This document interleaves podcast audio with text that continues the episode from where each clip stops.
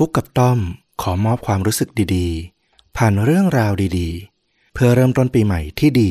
ของทุกคน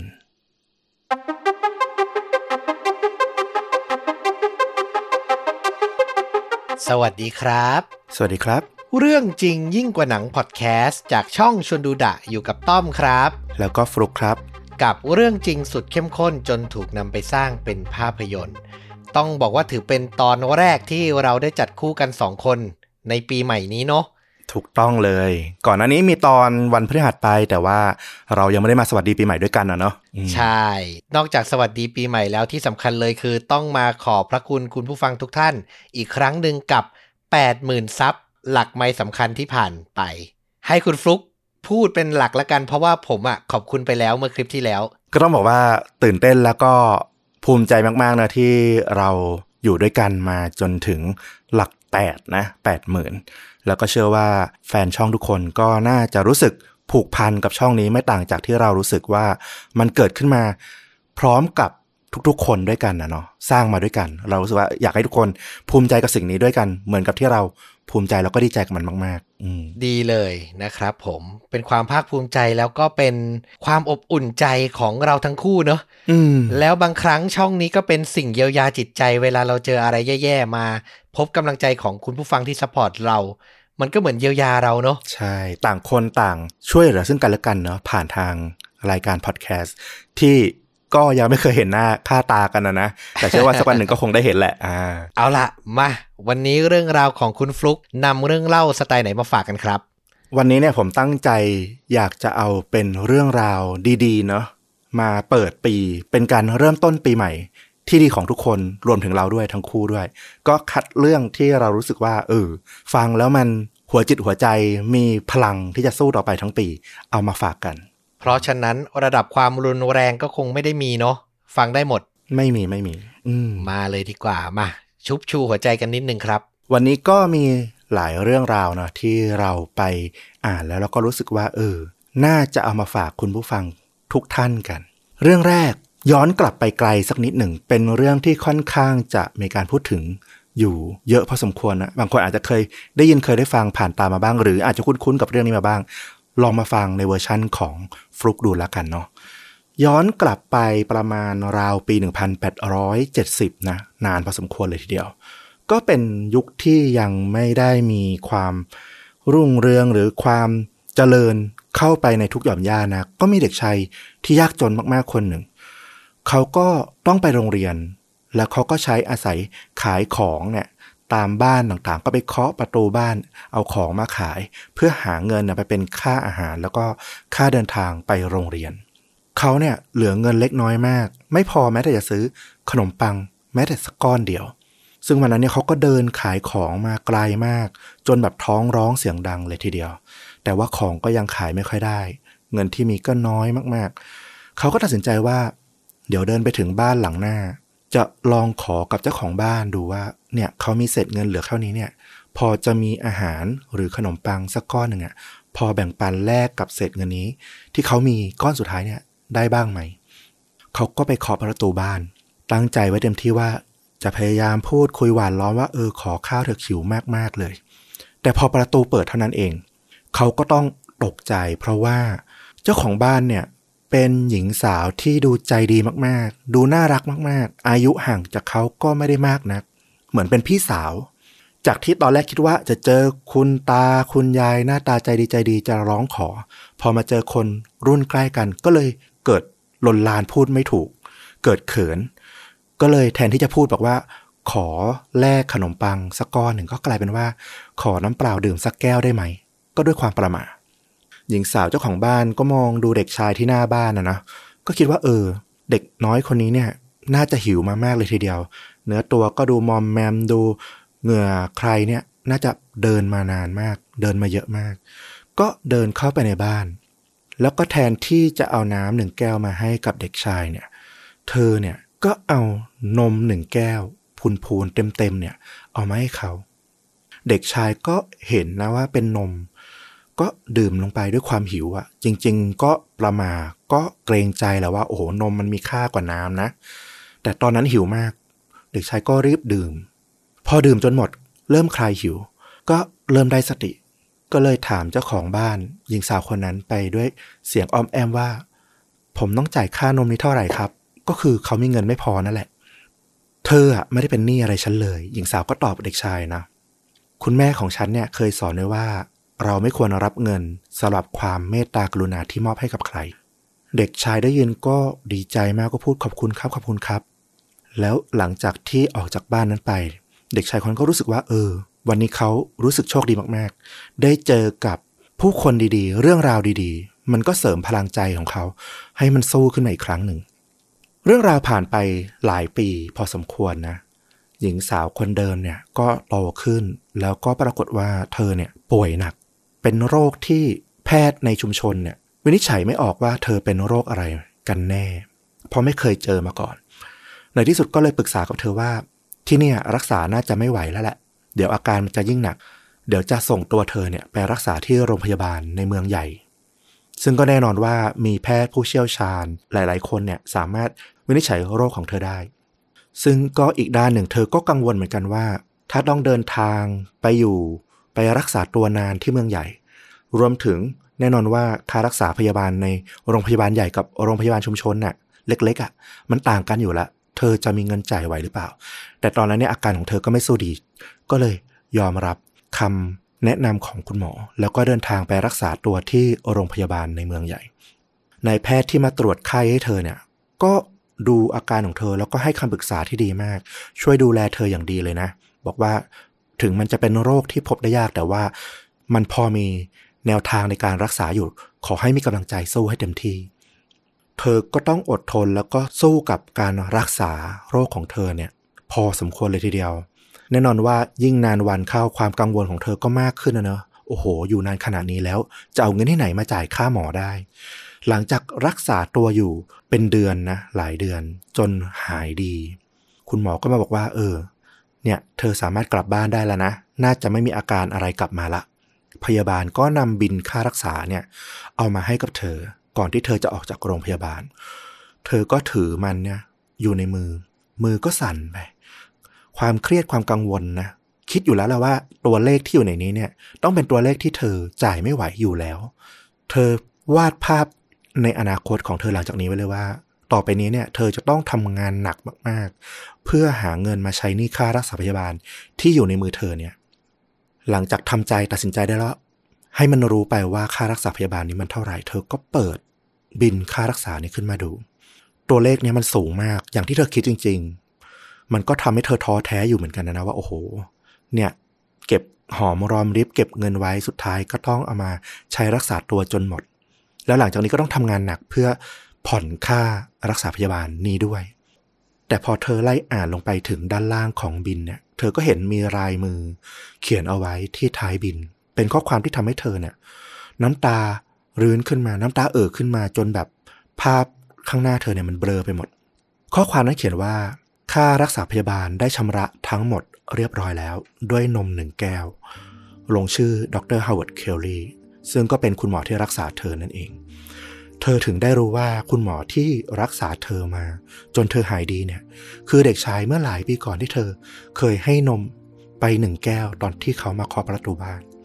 เธอก็รู้สึก ดีใจมากๆ ตื้นตันใจมากๆ แล้วก็รู้สึกว่าโลกนี้มันยังมีความหวัง ยังมีคนจิตใจดีๆ ยังมีเรื่องราวดีๆ ที่พร้อมจะกลับคืนมา เมื่อเธอได้มอบการให้กับใครสักคนไป ก็ต้องบอกว่าดรฮาวเวิร์ด เคลลีเนี่ยมีตัวตนอยู่จริง ๆ นะ บางคนอาจจะคิดว่ามันเป็นเรื่องเล่าเรื่องแต่ง เป็นแพทย์ที่มีชื่อเสียงเป็นหนึ่งในสี่แพทย์คนสำคัญ ที่ทำให้เกิดโรงพยาบาลจอห์นฮอปกินซึ่งเป็นโรงพยาบาลด้านวิจัยการแพทย์ ที่โด่งดังมาก ๆ ของสหรัฐอเมริกาแล้วก็ของโลกนี้ด้วย เครื่องมือแพทย์ที่ดรฮาวเวิร์ดเคลลีคิดค้นขึ้นเนี่ยถูกนำมาใช้ตั้งแต่ยุคนู้นนะจนถึงปัจจุบันนี้ก็ยังมีใช้อยู่นั่นก็คือคีมผ่าตัดที่เอาไว้ใช้ห้ามเลือดอะ เขาก็จะมีศัพท์เรียกเลยว่า c a r r y clamp หรือว่า c a r r y faucet ซึ่งก็ยังถูกนำมาใช้ถึงปัจจุบันนี้ด้วย แต่ก็ต้องบอกว่าเรื่องราวของนมหนึ่งแก้วของคุณหมอเคลลี่เนี่ย มันก็ดูเกินจริง ดูฟังแล้วมันดูน่าเหลือเชื่อใช่ไหม เราก็ไปหาข้อมูลมาพอสมควรก็ต้องบอกว่าเรื่องเนี้ยมันเป็นเรื่องเล่าที่คนส่งต่อเล่าต่อถึงความ ปราณีความกรุณาความกตัญญูเนี่ยหลายต่อหลายที่มาก ถึงขนาดว่าในไทยเองยังเคยมีค่ายมือถือเจ้าหนึ่ง เอามาดัดแปลงเป็นโฆษณา แล้วก็เรียกน้ำตาผู้ชมอย่างมากมายละหลายคนน่าจะพอนึกออก เรื่องราวของเด็กคนหนึ่งที่ได้รับเกาเหลากับยาไปรักษาคุณแม่เนาะต้องบอกว่าเป็นโฆษณาที่ดังระดับโลกเลยถูกต้อง แต่เรื่องราวเนี้ยมันก็ต้องบอกว่ามันถูกเสริมเติมแต่งเรื่องราวไปพอสมควรจากเรื่องจริง ๆ นะ มีคนที่ศึกษา ชีวประวัติของดรฮาวเวิร์ดเคลลี่เนี่ยเขาบอกว่า จริง ๆ แล้วดรเคลลี่เนี่ยเป็นลูกชายที่เกิดในบ้านที่มีฐานะดีอยู่แล้ว เขามีเงินใช้เหลือไม่ต้องไปเดินขายของยากจนอะไรอย่างที่เรื่องเล่าเนี่ยนำเสนอเลย แต่ว่ามันมีช่วงหนึ่งตอนที่เขาเรียนแพทย์อยู่นี่แหละ เขามีงานอดิเรกที่เขาชอบเดินป่าสำรวจธรรมชาติ แล้วครั้งหนึ่งเนี่ยเขาก็เดินเข้าไปในป่าลึกไปในชุมชน ไปในชนบท แล้วก็เกิดเหนื่อยมากๆ จนกระทั่งไปเจอบ้านหลังหนึ่งเข้า เขาก็เลยไปเคาะขอน้ำดื่ม แก้กระหาย แต่เจ้าของบ้านเนี่ยก็เอานมหนึ่งแก้ว มาให้เขาแทนน้ำเปล่า อาจจะด้วยว่าเห็นว่าดรเคลลี่เนี่ยแต่งตัวดี ดูมีชาติตระกูล ก็กลัวนะว่าเออ รับรองไม่ดีเดี๋ยวจะโดนว่าเอาได้ เธอก็เลยเอานมมาให้กับคุณหมอ ซึ่งภายหลังเนี่ยคุณหมอเนี่ยก็เรียนจบแล้วก็ไปรักษาคนไข้ ก็ต้องบอกว่าดรเคลลี่ไม่ได้ใจดีนะ ดรเคลลี่เรียกเก็บเงินค่อนข้างแพงเลยทีเดียว แต่บนเงื่อนไขที่ว่า คุณหมอรู้ว่าคนไข้คนนั้น มีกำลังทรัพย์ที่สามารถจ่ายได้ไม่เดือดร้อน ก็จะเรียกเก็บเต็มเม็ดเต็มหน่วยเลย ในขณะที่คนไข้ที่ดูและรู้แล้วว่าฐานะไม่ดี ไม่มีกำลังเงินจะมาจ่ายค่ารักษาตัว คุณหมอก็จะไม่เรียกเก็บเงินนะ แล้วคุณหมอก็เคยได้เจอกับเจ้าของบ้านที่เขาเนี่ยเคยได้รับนมหนึ่งแก้วนี้มาจริง ๆ ตอนที่ไปเดินในป่า มาเป็นคนไข้ของคุณหมอ คุณหมอก็เขียนในบินเรียกเก็บเงิน นั้นจริง ๆ ว่าได้ชำระค่ารักษาไปแล้วด้วยนมหนึ่งแก้ว เป็นเรื่องราวที่เกิดขึ้นจริง ๆ เพียงแต่ว่ามันก็ไม่ได้แบบดรามาติก เหมือนกับเรื่องเล่าที่ถูกส่งต่อไปนะ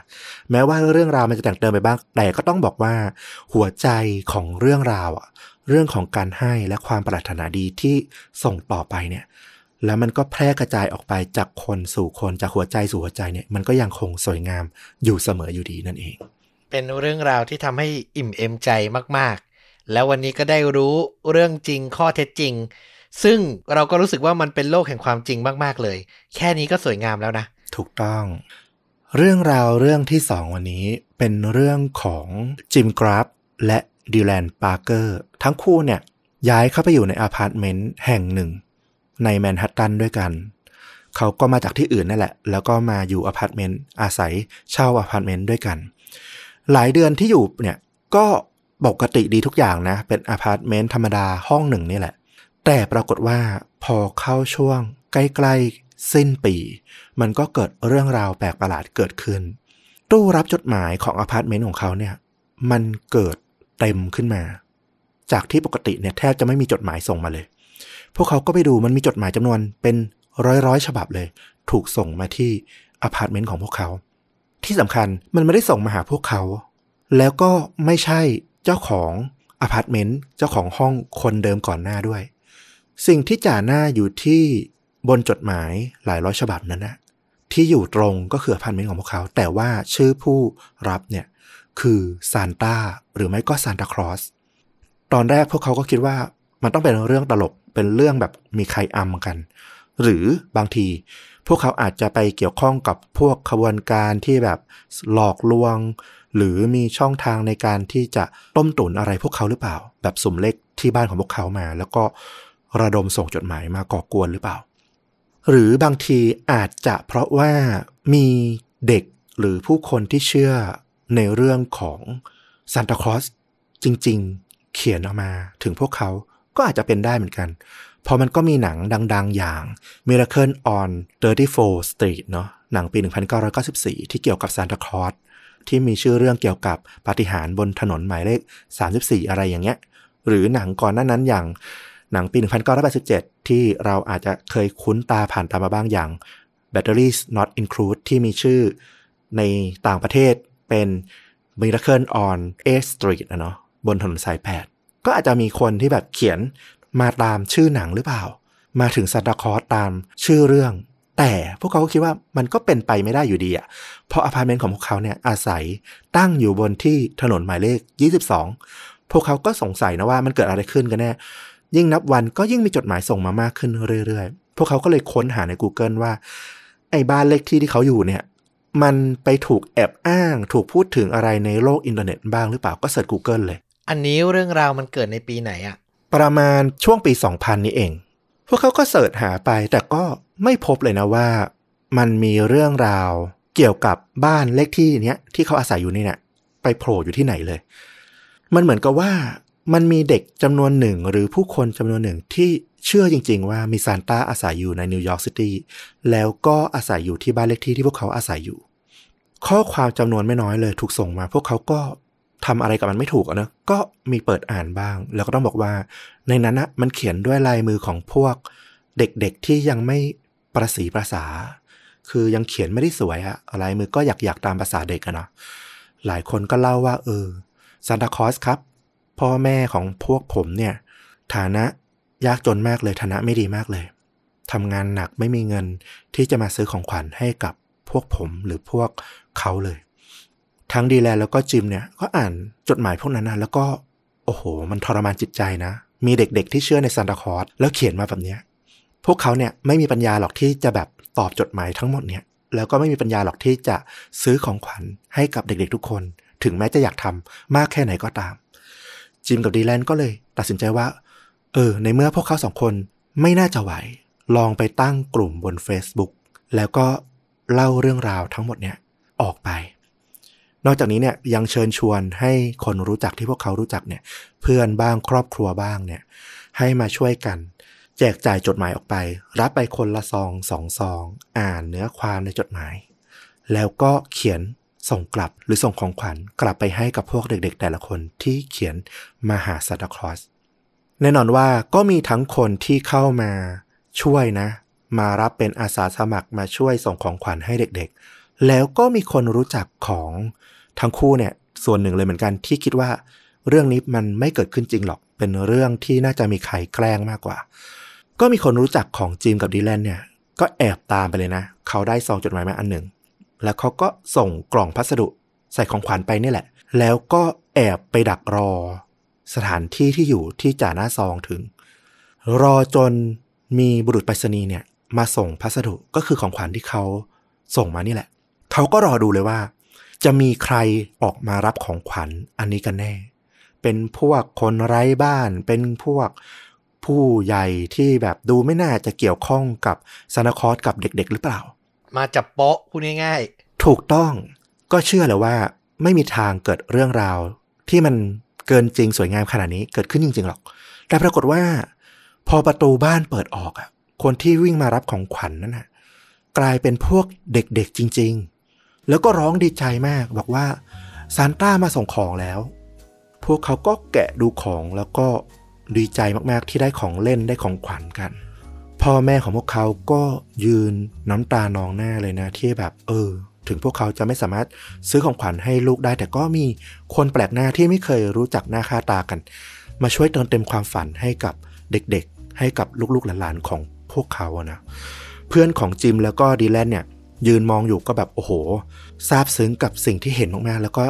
รู้แล้วว่าเออ เรื่องราวที่มันเกิดขึ้นทั้งหมดที่มี เด็กๆเนี่ยส่งจดหมายมาที่บ้านของจิมและดีแลนเนี่ยมันเป็นเรื่องจริงทั้งหมดเลย จิมและดีแลนก็ได้รับรู้นะว่า เออ มันมีเด็กๆส่งมาหา พวกเขาเนี่ยตัวตนอยู่จริง ๆ ทั้งหมดเลย แล้วก็เลยคิดว่า เออ เรื่องราวแบบนี้เนี่ยไม่ควรจะหยุดนิ่ง ไม่ควรจะจบอยู่แค่ กลุ่มเพื่อนๆของพวกเขา กลุ่มคนรู้จักของพวกเขา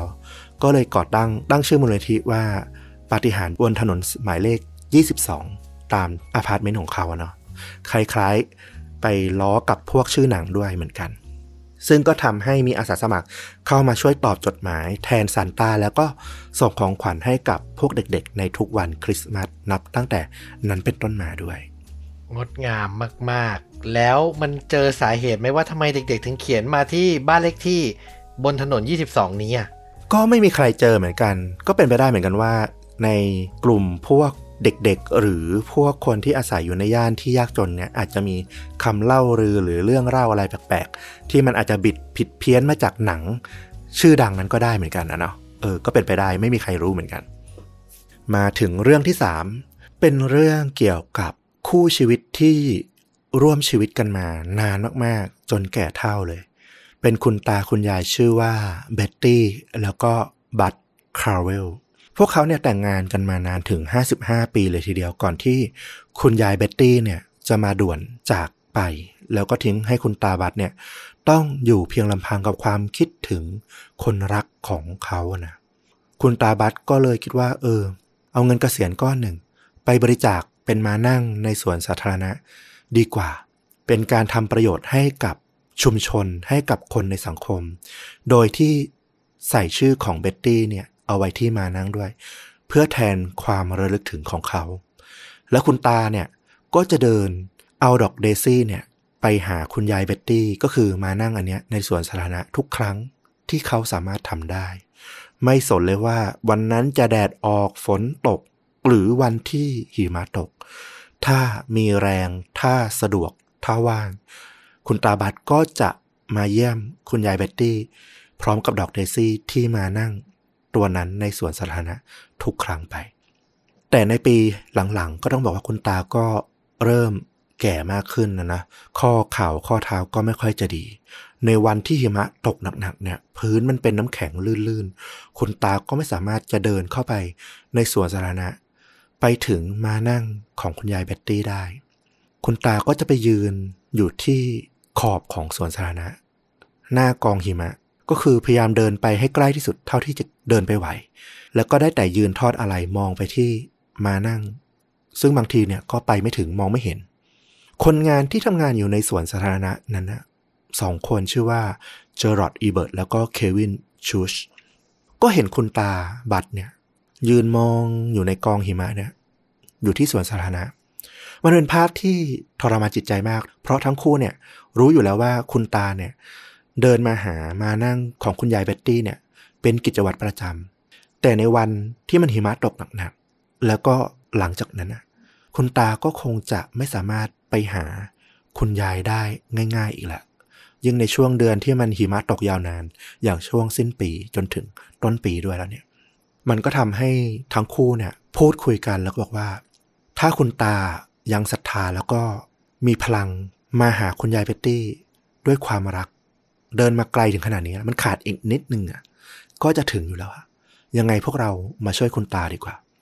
ต้องบอกว่าคุณตาบัตกับชายหนุ่มทั้งสองคนเนี่ย ไม่ได้รู้จักกันไม่ได้พูดคุยกันเป็นพิเศษนะ ชายทั้งสองเนี่ยก็มาที่สวนสาธารณะมาทำงานตามปกติเนี่ย แต่แน่นอนว่าจากปกติที่เดิมเนี่ยสวนสาธารณะเนี่ย พอวันหิมะตกเนี่ย พวกเขาก็แทบจะไม่ต้องทำอะไรอยู่แล้ว เพราะว่าคนที่จะมาใช้บริการจะมาเดินในสวนสาธารณะเนี่ยมันก็น้อย แต่วันนั้น ทั้งเจอร์ดแล้วก็เควิน พวกเขาช่วยกันตักหิมะ บนทางเดินออก แล้วก็ช่วยกันทำทางเดินให้มันสามารถเดินได้ง่าย ยาวจากทางเข้าสวนสาธารณะ ไปจนถึงม้านั่งของคุณยายเบ็ตตี้ คุณตาบัตเนี่ยมาถึงในเช้าวันนั้นเนี่ยเขาเห็นว่าทางเนี่ยมันถูกทำจนเขาเนี่ยสามารถเดินไปถึงมานั่งได้สำเร็จ คุณตาเนี่ย นั่งตรงมานั่ง แล้วก็น้ำตารื้นออกมาด้วยความขอบคุณมากๆ เขาไม่รู้ด้วยซ้ำว่าใครที่มาช่วย โกยตักหิมะช่วยทำทาง เอาน้ำแข็งออก เพื่อให้คุณตาได้มาพบกับคุณยายอีกครั้ง คนงานอย่างเจอร์รอดแล้วก็เควินเนี่ยก็ออกมาให้สัมภาษณ์หลังจากที่เรื่องราวเรื่องนี้เป็นที่พูดถึงนะว่า พวกเขาไม่ได้ทำอะไรที่มันพิเศษมากมายเลย มันคือ สิ่งที่เป็นงานประจำของพวกเขาอยู่แล้วนะ การดูแลทางในสวนสาธารณะ เพียงแต่แค่ทำหน้าที่ของตัวเองให้ดีที่สุดแค่นั้นก็พอ เพราะว่าอาชีพหรือหน้าที่บางอย่างที่คุณทำทุกวันแล้วคุณคิดว่ามันไม่สำคัญ มันอาจจะสำคัญกับใครบางคนอยู่ก็เป็นได้ เหตุผลที่พวกเขาทำงานนี้อยู่ ในวันนั้น ในช่วงเวลานั้น ในที่ที่นั้น มันอาจจะเป็นเหตุผลที่มากพอแล้วก็ได้ที่ กำลังช่วยเหลือใครบางคน ช่วยเหลือซึ่งกันและกันอยู่ นั่นคือความสวยงามที่ทั้งเจริญแล้วก็เควินเนี่ยได้บอกผ่านการกระทำของพพวกเขาออกมา เล็กน้อยแต่ยิ่งใหญ่ ผมนึกถึงคำนี้เลย มันยิ่งใหญ่ในใจของคุณตามากๆ แล้วอย่างที่ฟลุกว่าเลย บางทีอะแค่การสวมหัวใจลงไปในงานที่ตัวเองทำในหน้าที่ของตัวเองอะ มันเป็นอะไรที่พิเศษมากๆเนาะถูกต้องเลย ผมขอเล่าเร็วๆได้ไหม ประสบการณ์ตรงเลยล่าสุดอืมก่อนจะมาอัดคลิปนี้เมื่อวานวันเสาร์ที่ 7 มีโอกาสได้ไปคอนเสิร์ตแบ็คพิงอืมอือหือเป็นบริงกับเขานะ นิดหนึ่งนิดหนึ่ง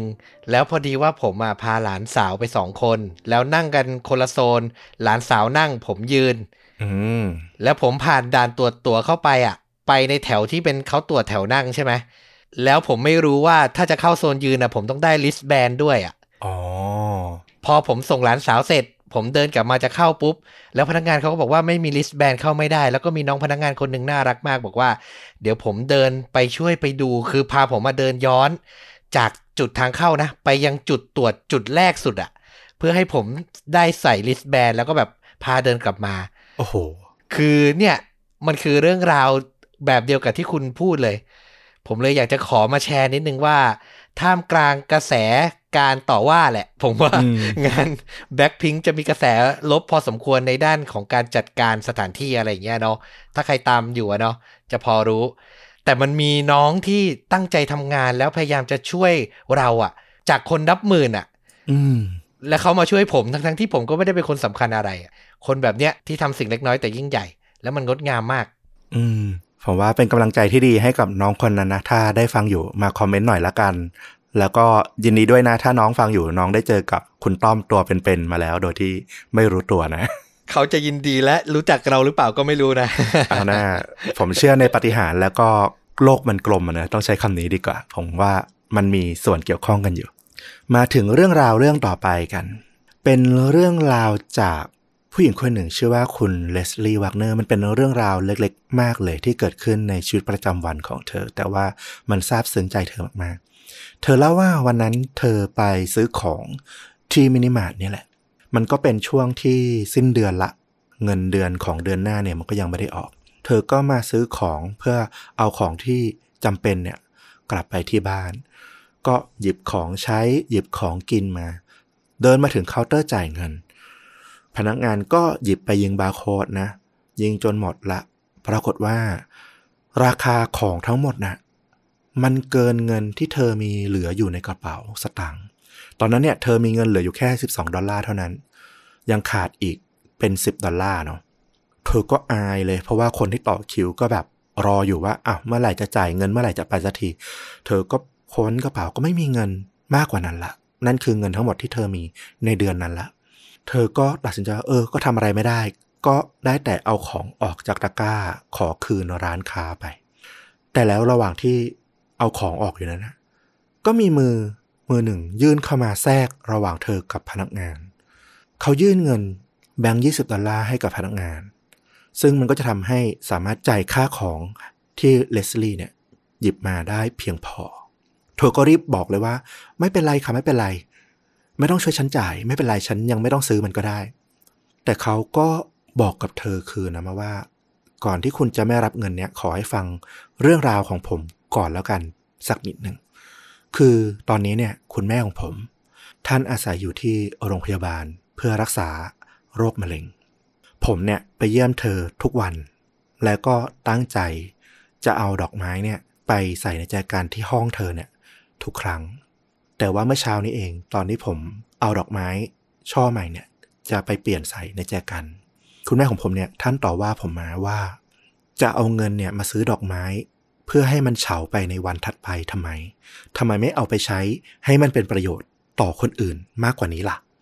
ดังนั้นคุณครับช่วยรับเงินจำนวนนี้ไว้เถอะสำหรับคุณมันอาจจะเป็นเงินจำนวนไม่ได้มากอะไร แต่สำหรับผมแล้วก็คุณแม่ของผมมันคือ ดอกไม้ที่สวยงามมากๆ ที่ท่านจะได้ยิ้มเมื่อผมเอาเรื่องนี้ไปเล่าให้ท่านฟัง คุณเลสลี่ก็รู้สึกว่า โอ้โห เรื่องนี้มันประทับใจเธอมากๆ แล้วก็เอามาแชร์ผ่านโซเชียลของเธอนะ ก็เป็นเรื่องที่แบบน่าตื้นตันใจเหมือนกัน อย่างที่บอกเป็นเรื่องเล็ก ๆ ที่ทำในชีวิตประจำวัน แล้วก็กลายเป็นผลกระทบที่สำคัญ ให้คนคนหนึ่งเนี่ยรู้สึกมีพลังในการต่อสู้กับชีวิตต่อไปได้ไม่น้อยเลย เรื่องราวในวันนี้เท่าที่ฟังมา3ามสี่เรื่องเนี่ย ผมสัมผัสได้อย่างหนึ่งคือ มันเป็นเรื่องที่ไม่ได้ซึ้งเวอร์วัง ไม่ได้ถูกเติมแต่งจนดรามาติกมากเกินไป แต่มันเป็นเรื่องที่เราสามารถเจอได้ในชีวิตจริงมาก ๆ เลยเนาะถูกต้อง อยากให้ท่านผู้ฟังแล้วก็ต้อมแล้วก็ผมเองด้วยเนี่ย รู้สึกว่า เออ ความหวังมันไม่ใช่สิ่งที่จะต้องวาดฝันหรือไกลตัว เริ่มจาก สิ่งง่ายๆ สิ่งใกล้ๆตัว เริ่มจากเราเอง เริ่มจากคนรอบข้าง แล้วมันก็จะแพร่กระจายความหวังดี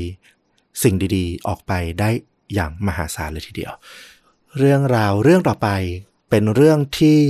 อาจจะไกลบ้านเราสักนิดหนึ่ง เกิดขึ้นที่รัฐชื่อแปลกหูชื่อว่าจิกาวะที่ประเทศไนจีเรีย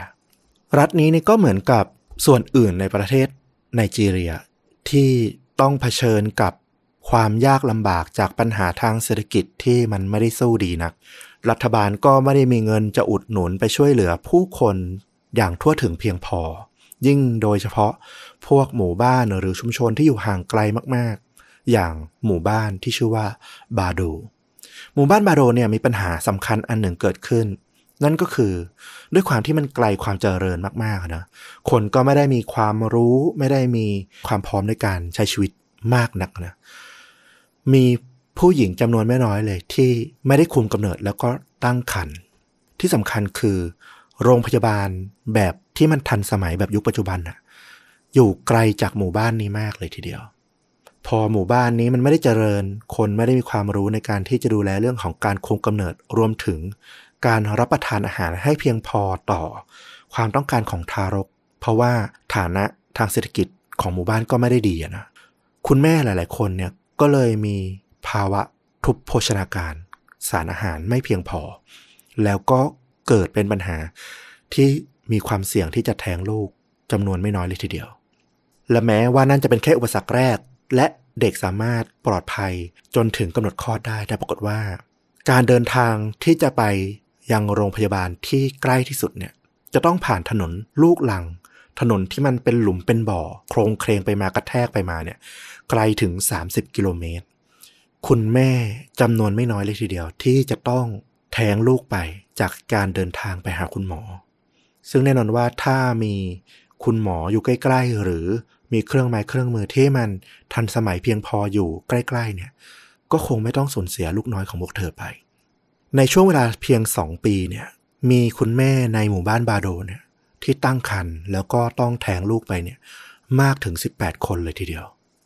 หญิงสาวคนหนึ่งชื่อว่าฮาริมาอาดามู ก็เป็นคนในหมู่บ้านเนี่ย เธอเห็นเพื่อนๆของเธอเนี่ยต้องแท้งลูกแล้วก็โศกเศร้ากับสิ่งที่มันเกิดขึ้น บางคนไม่สามารถกลับมาร่าเริงได้อีกเลยนะ หลังจากที่แท้งลูกไป แน่นอนมันก็เหมือนกับความสูญเสียครั้งใหญ่ในชีวิต โดยเฉพาะคนเป็นแม่ เธอบอกว่าอืเรื่องราวแบบนี้เนี่ย มันจะเกิดขึ้นซ้ำๆเกิดขึ้นไปเรื่อยๆ ถ้าไม่มีใคร ไม่มีใครลุกขึ้นมาทำอะไรสักอย่าง เธอตัดสินใจว่าจะออมเงิน มันจะมีเบี้ยเลี้ยงที่รัฐบาลเนี่ยส่งมาให้ทุกเดือน มันไม่ได้เป็นเงินก้อนใหญ่ไม่ได้เงินก้อนโตอะไรมากมาย เป็นเงินเศษเงินเล็ก ๆ ที่รัฐบาลพอที่แจกจ่ายออกไปได้ เธอตัดสินใจว่าเธอจะต้องออมเงิน ทีละเล็กทีละน้อยนี่แหละ เพื่อซื้อรถพยาบาลให้กับหมู่บ้านให้ได้ แน่นอนว่าเธอก็ไม่ได้ทำเพียงลำพังนะ เธอก็เชิญชวนคนรอบข้างบอกว่า เราเสียสละเงินก้อนนั้นนะที่จะต้องไปใช้จ่ายซื้อของจำเป็นในชีวิตอะมารวมกัน เพื่อซื้อรถพยาบาลให้กับหมู่บ้านให้กับคุณแม่ที่จะต้องตั้งครรภ์กันดีกว่า แล้วในที่สุดหมู่บ้านบาโดก็มีรถพยาบาลคันแรก เป็นยานพาหนะที่ตั้งชื่อว่าไฮฮูวาลาฟิยาเป็นภาษาของไนจีเรียที่แปลว่า มารดาต้องปลอดภัย คุณแม่ต้องปลอดภัย ก็ถูกนำมาใช้ และ รถพยาบาลนี้ก็สามารถพาคุณแม่เนี่ยไปโรงพยาบาลรวมถึงช่วยเหลือผู้ป่วยคนอื่น ๆ ในหมู่บ้านเนี่ยไปถึงมือหมอ ไปถึงโรงพยาบาลที่เพียบพร้อมได้ทัน ช่วยชีวิตคนไปได้หลายร้อยคนเลยทีเดียว ข่าวการกระทำของฮาริมาแล้วก็ผู้คนในหมู่บ้านบาโด ที่เป็นหมู่บ้านเล็ก ๆ ที่จริง ๆ แล้วเนี่ยโอ้โห แทบจะไม่มีกำลังไม่มีพลังอะไรที่จะเปลี่ยนแปลงอะไรได้เลย แต่ว่าพวกเขาไม่ยอมแพ้ ไม่รอการช่วยเหลือ รวมพลังกันจนแก้ปัญหาของตัวเองได้ ก็มันก็กลายเป็นข่าวที่โด่งดังนะพาดหัวไปในประเทศไนจีเรียดังมากๆ มันก็เป็นแรงขับดันเป็นแรงกระตุ้นให้เจ้าหน้าที่รัฐบาลท้องถิ่นเนี่ยโดยเฉพาะผู้ปกครองผู้ดูแลในรัฐจิกาวะเนี่ยเริ่มมองเห็นว่าเออพวกเขาละเลยปัญหานี้ไปได้ยังไง ก็มาทบทวนนะว่า การขนส่งคนไข้ในพื้นที่ห่างไกลในหมู่บ้านห่างไกลเนี่ยมันต้องได้รับการแก้ไข เหมือนกับโดนกระทุ้งมาแรงๆนะว่าประชาชนต้องพึ่งกันเองละรัฐบาลไม่ยอมทำอะไร พวกเขาก็เลยลุกออกมา แล้วก็ผู้นำของท้องถิ่นเนี่ยก็สละรถประจำตำแหน่งเลย ให้เอาไปใช้ที่หมู่บ้านที่ขาดแคลนพาหนะ เอาไปขนส่งคนป่วยขนส่งคุณแม่ที่จะต้องไปคลอดบุตรได้ปลอดภัย รวมถึงเศรษฐีในไนจีเรีย พอได้ข่าวก็ออกมา แล้วก็บริจาคเงินนะ ซื้อรถ รวมถึงออกค่าใช้จ่ายในการซ่อมบำรุงดูแล รวมถึงค่าน้ำมันเนี่ยให้เอาไปใช้ในหมู่บ้านห่างไกลอีกหลายที่ด้วย ก็ต้องบอกว่าสิ่งดีๆ มันเริ่มขึ้นจากการไม่ยอมแพ้ของคนที่ธรรมดา ต้องบอกว่ายากจนเลยทีเดียว แต่พวกเขาไม่ยอมแพ้และมีความหวัง สิ่งที่งดงามและอยากจะพูดถึงมากที่สุดในเรื่องนี้ก็คือ การชี้ให้เห็นถึงปัญหาขาดการดูแลจากทางภาครัฐอืมผมว่าเรื่องนี้ดี คือการชื่นชมคนตัวเล็กๆ ที่ต่อสู้เพื่ออะไรบางอย่างอะมันน่าชื่นชมอยู่แล้ว ผมไม่ขัดเลยนะ เราชื่นชมได้ให้เต็มที่เราส่งเสริมให้เต็มที่เลย แต่สุดท้ายสิ่งที่เราทำได้ดีที่สุดคือ การกลับมาตั้งคำถามถึงการทำงานจากภาครัฐเนี่ยนะอันนี้สำคัญนะอืมซึ่งผมดีใจมากที่คนรุ่นใหม่ แล้วก็สื่อโซเชียลหรือสื่อทั่วไปหลาย ๆ เจ้า เริ่ม ตระหนักถึงเรื่องนี้ทุกครั้งที่มีประเด็นสำคัญอะไรขึ้นมา เราจะไม่ใช่แค่ ชื่นชมคนตัวเล็กๆ แล้วจบไป เราจะเริ่มตั้งคำถามถึงรัฐบาลแล้ว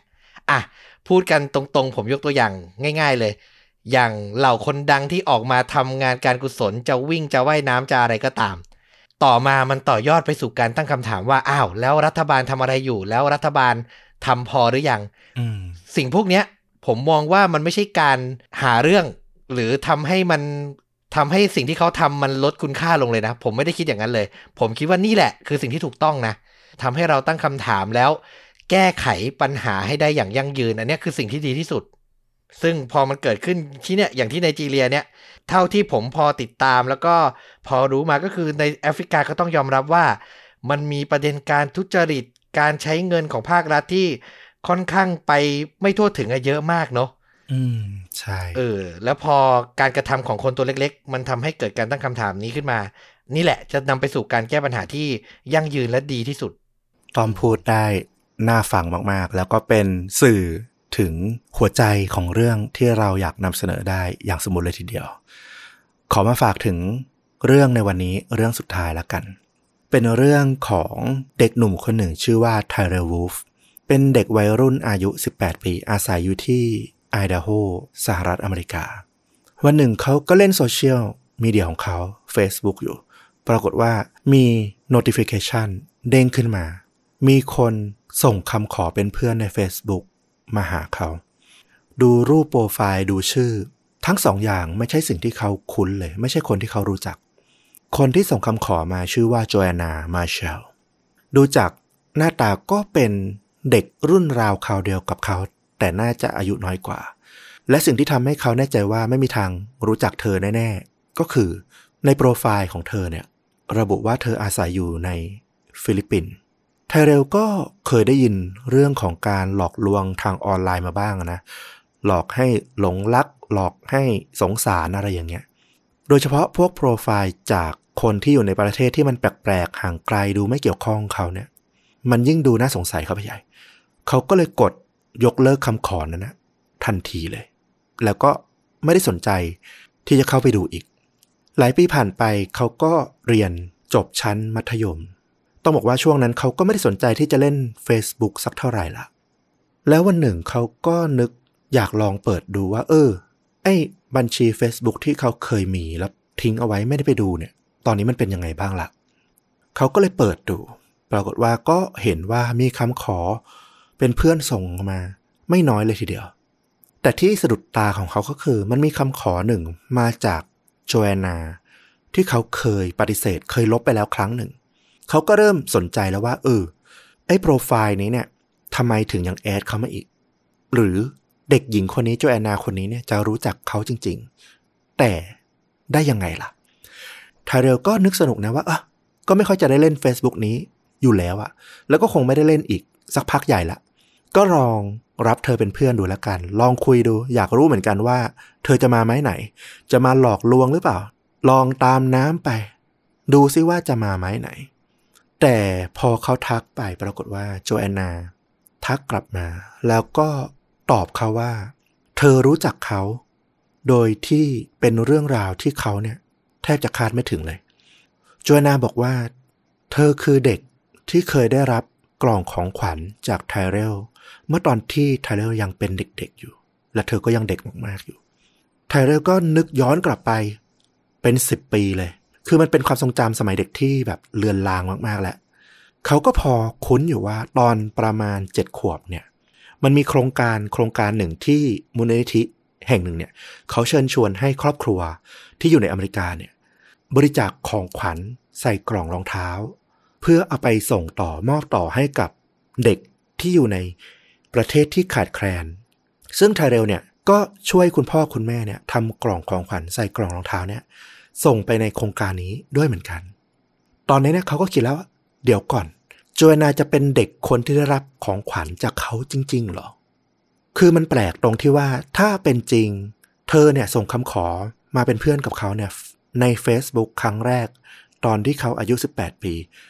แล้วเขาทำกล่องของขวัญส่งไปตั้งแต่อายุเจ็ดขวบ ผ่านไป11ปีอะ เด็กที่ได้รับของขวัญน่ะ จะยังจำได้ จะยังมีแรง มีความสนใจที่จะมาตามหาอีกเหรอว่า ได้ของขวัญมาจากใครอะ คือเขาก็รู้สึกมันทำแม่งทำแม่ง มันแปลกๆอยู่ดีนั่นแหละไทเรลก็เลยถามเธอไปว่า เอางี้ ถ้าสมมติเรื่องที่เธอพูดมาเนี่ย มันเป็นของจริง มันเป็นความจริงเลยนะ ไม่ใช่แบบแก๊งต้มตุ๋นหลอกลวงอะไร ไหนลองบอกหน่อยสิว่า เธอจะพิสูจน์ได้ยังไงว่า เธอคือเด็กที่ได้ของขวัญนั้นจริงๆโจนาก็อ้ำอึ้งไปนะ โอ้โห ผ่านมา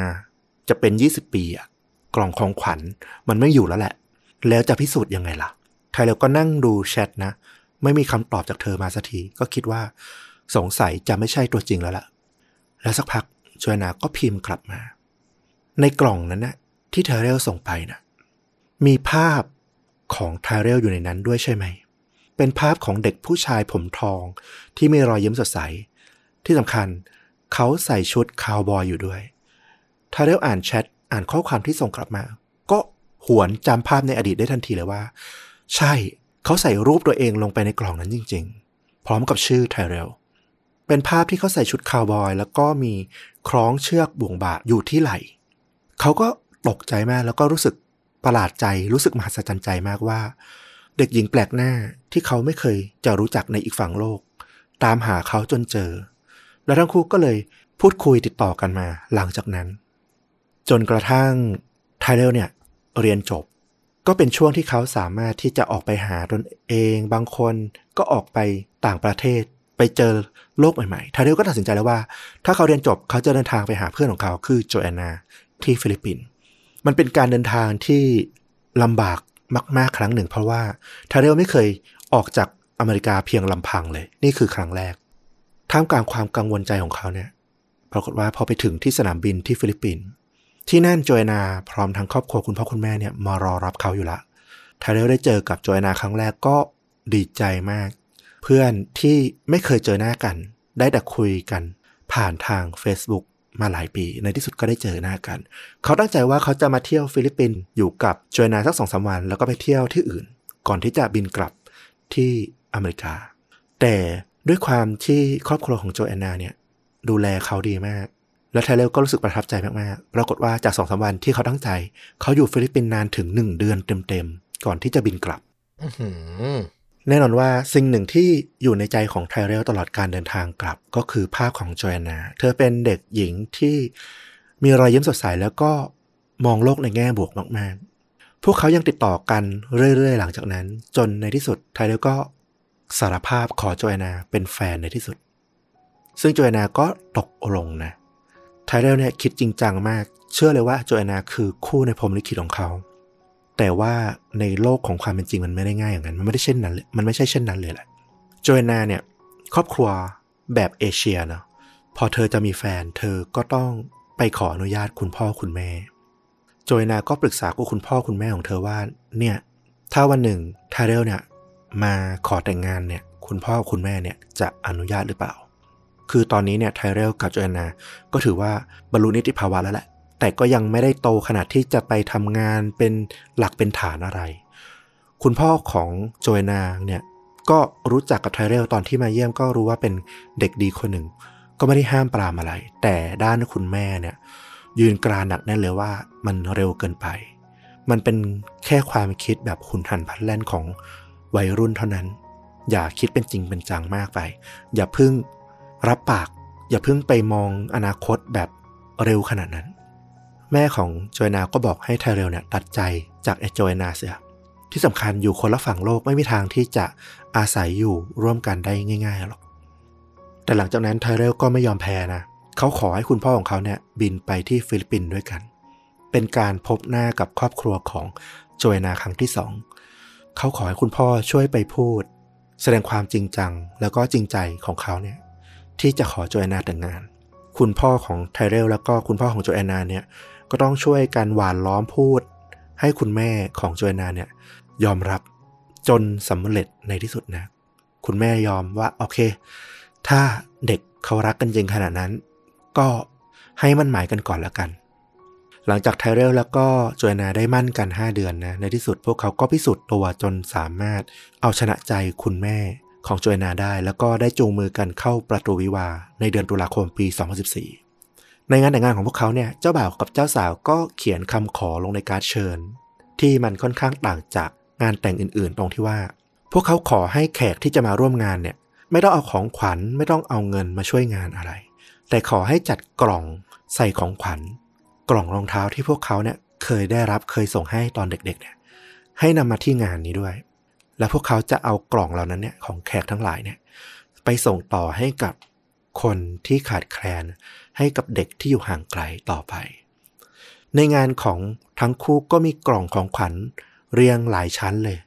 ไทเรลแล้วก็โจแอนนาเนี่ยหลังจากที่แต่งงานก็ย้ายไปอยู่ที่อเมริกาด้วยกัน แล้วพวกเขาเนี่ยก็ยังเชื่อในพรหมลิขิตนะว่า เพราะว่าวันนั้นน่ะไทเรลเลือกที่จะส่งต่อความสุขให้กับใครสักคนมันถึงทำให้ในที่สุดพวกเขาได้มีความสุขด้วยกันในวันนี้ และพวกเขาก็มีลูกตัวเล็กๆ น่ารัก เกิดขึ้นมาบนโลกอีกหนึ่งคน และแน่นอนว่าในทุกๆปีไทเรลกับโจยนาก็ยังไม่ลืมที่จะส่งต่อทำกล่องของขวัญเนี่ยส่งไปให้เด็กๆแปลกหน้าที่อยู่ห่างไกลออกไปในทุกๆปี เป็นกิจกรรมเป็นประเพณีในครอบครัวของพวกเขาตลอดไปด้วย เป็นความงดงามของชีวิตมากๆเลยเรื่องนี้ แต่อย่างไรก็ตามนะครับ ผมขอฝากไว้นิดนึง เพราะว่าอันเนี้ยมันเป็นด้านดีมันเป็นเรื่องราวจริงที่สวยงาม แต่อีกด้านหนึ่งหลาย ๆ เรื่อง ที่เป็นความรักออนไลน์ เดินทางข้ามรัฐข้ามประเทศไปหากัน แล้วจบไม่สวยก็มีอยู่เยอะเนาะที่เราเล่ามาตลอดหลายปี เพราะฉะนั้นถ้าเรื่องราวเหล่านี้มันเกิดขึ้นกับคุณ เช็คให้ดีว่ามันเป็นความสวยงามจริง ๆ คนที่คุณจะเดินทางไปหาที่จะติดต่อ มีตัวตนจริง และเป็นบุคคลที่มีความปลอดภัยจริง ๆ เออ อันนี้ต้องเช็คให้ดีนะ ด้วยความปรารถนาดีมาก ๆ เลย อืม แล้วก็อย่างที่ต้อมพูดนะ เราขอสรุปอีกรอบแล้วกันว่า ในทุกเรื่องราวมันมีทุกแง่มุมที่มันซ่อนอยู่นะเราก็อาจจะเล่าอาจจะมองเห็นในแง่มุมหนึ่งที่มันสวยงาม แต่ก็ต้องไม่ลืมว่ายังมีอีกหลายแง่มุมที่เราอาจจะต้องคำนึงถึงแล้วก็ให้ความสำคัญไม่ต่างกัน ไม่ว่าจะเรื่องราวของการให้ที่แน่นอนว่าก็ต้องถามต่อไปว่า ระบบหรือหน้าที่ในการที่จะต้องให้นั้นนะ่ะมันมีแค่เราแค่นั้นหรือเปล่า บางทีมันอาจจะมีหน้าที่ของใครบางคนที่จะต้องทำอยู่แล้ว และการให้ของเราเนี่ยมันไปทำลายระบบนั้นทำให้เขาเลือกที่จะไม่ต้องทำหน้าที่นั้นไปด้วยหรือเปล่า อย่างที่เกริ่นมาก่อนอันนี้ในเรื่องของไนจีเรีย แล้วก็แน่นอนว่าในเรื่องราวดีๆทั้งหลาย ที่มันดูสวยงามดูเกินจริงอย่างที่ต้อมพูดเลยว่า มันอาจจะไม่ใช่ความจริงไปซะทั้งหมด หรือมันอาจจะเกิดขึ้นจริง แต่มันก็เกิดขึ้นกับแค่บางคนเท่านั้น มีผู้คนอีกจำนวนมากทีเดียวที่อาจจะไม่ได้บังเอิญไปเจอสิ่งที่สวยงามนั้นจริง ๆ เป็นเพียงภาพฝันที่มันหลอกลวงดังนั้น ก็ต้องมีสติอยู่ตลอดเวลาในการใช้ชีวิต อย่าเพิ่งเชื่อหรือยอมรับอะไรง่ายๆเนาะในทุกๆเรื่อง ที่สำคัญที่สุดวันนี้สองเรื่องที่อยากฝากไปก็คือหนึ่งการส่งต่อความหวังดีเนี่ยเป็นสิ่งที่ดีเสมอมันไม่จำเป็นแค่เรื่องของตัวเงินหรือของขวัญเท่านั้น การกระทำหน้าที่ของตัวเองให้ดีที่สุด หรือทำ ด้วยจิตบริการด้วยจิตใจที่ดีให้กับคนรอบตัวเนี่ย มันก็สำคัญมากอยู่แล้ว กับอีกเรื่องก็คือ ขอให้มีสติผ่านพ้นทุกเรื่องราวในชีวิต ด้วยความระมัดระวังทุกย่างก้าวเนาะก็เป็นการถ่ายทอดเรื่องราวรับปีใหม่ ที่ผมว่าดีนะ คือ ยิ้มได้ แต่ก็ต้องมีสติด้วยนะครับ ยิ่งแก่ไปนี่ยิ่งพูดเรื่องแบบอย่าสุขเกินอย่าทุกเกิน แล้วก็ยิ่งดูแก่หนักขึ้นไปเรื่อยๆนะครับ เอาล่ะสำหรับภาพยนตร์ล่ะ ก็มีเรื่องราวที่เราพูดถึงไปหน่อยหนึ่งแล้วแหละ ในตัวเรื่องของอปาฏิหาริย์บนถนนหมายเลข 22 นะ เป็นหนังที่เราชอบมากๆนะคือ Battery Not Include หรือที่บางประเทศฉายในชื่อที่ว่า Miracle on 8th Street นะนะเป็นเรื่องราวของเอเลี่ยนที่แบบมาสร้างปาฏิหาริย์ในชุมชนเล็ก ๆ บนถนนหมายเลขแปด ที่ทำให้หลาย ๆ คู่หลาย ๆ ครอบครัวเนี่ยได้กลับมามีความสุขอีกครั้งหนึ่ง อืม เป็นหนังที่เราชอบมาก ๆ ตอนเด็กอะเราเชื่อว่าเราน่าจะดูเกิน3าถึงสครั้งได้นะ น่าสนใจมากfeel good ผมจะเรียกหนังช่องนี้ ผมเรียกเป็นช่องเลยนะ ผมจะเรียกรวม ๆ ว่าหนังคริสต์มาสถูกต้องเลย ช่วงปลายปีอะอ่ามันจะอิ่มอกอิ่มใจนะครับ ดูได้ไม่มีพิษมีภัยมีความสุขอย่างเดียว เอาละครบถ้วน กับเรื่องจริงยิ่งกว่าหนังใน episode นี้ นานๆ เปลี่ยน feel ที มีคน request มาเหมือนกัน ว่าอยากฟังเรื่องอิ่มเอมใจบ้าง ก็จัดให้แล้วนะครับ ถ้าใครชื่นชอบก็สามารถสนับสนุนต้อมกับฟุกโดยตรงได้เลย ด้วยการกดปุ่มขอบคุณที่อยู่ใกล้ๆ ปุ่มกดไลค์กด Subscribe ส่งรายได้โดยตรง สนับสนุนให้เราทำช่องนี้อย่างมั่นคงได้เลยนะครับ หรือจะสมัครสมาชิกช่อง เพื่อสนับสนุนเราเป็นรายเดือนก็ได้เช่นเดียวกันมีลิงก์แปะไว้ให้ใต้คลิปทุกช่องทางแล้ว แล้วก็กลับมาพบต้อมกับฟุกได้ใหม่ ในตอนต่อๆไป วันนี้ขออนุญาตลาไปเพียงเท่านี้ สวัสดีครับ สวัสดีครับ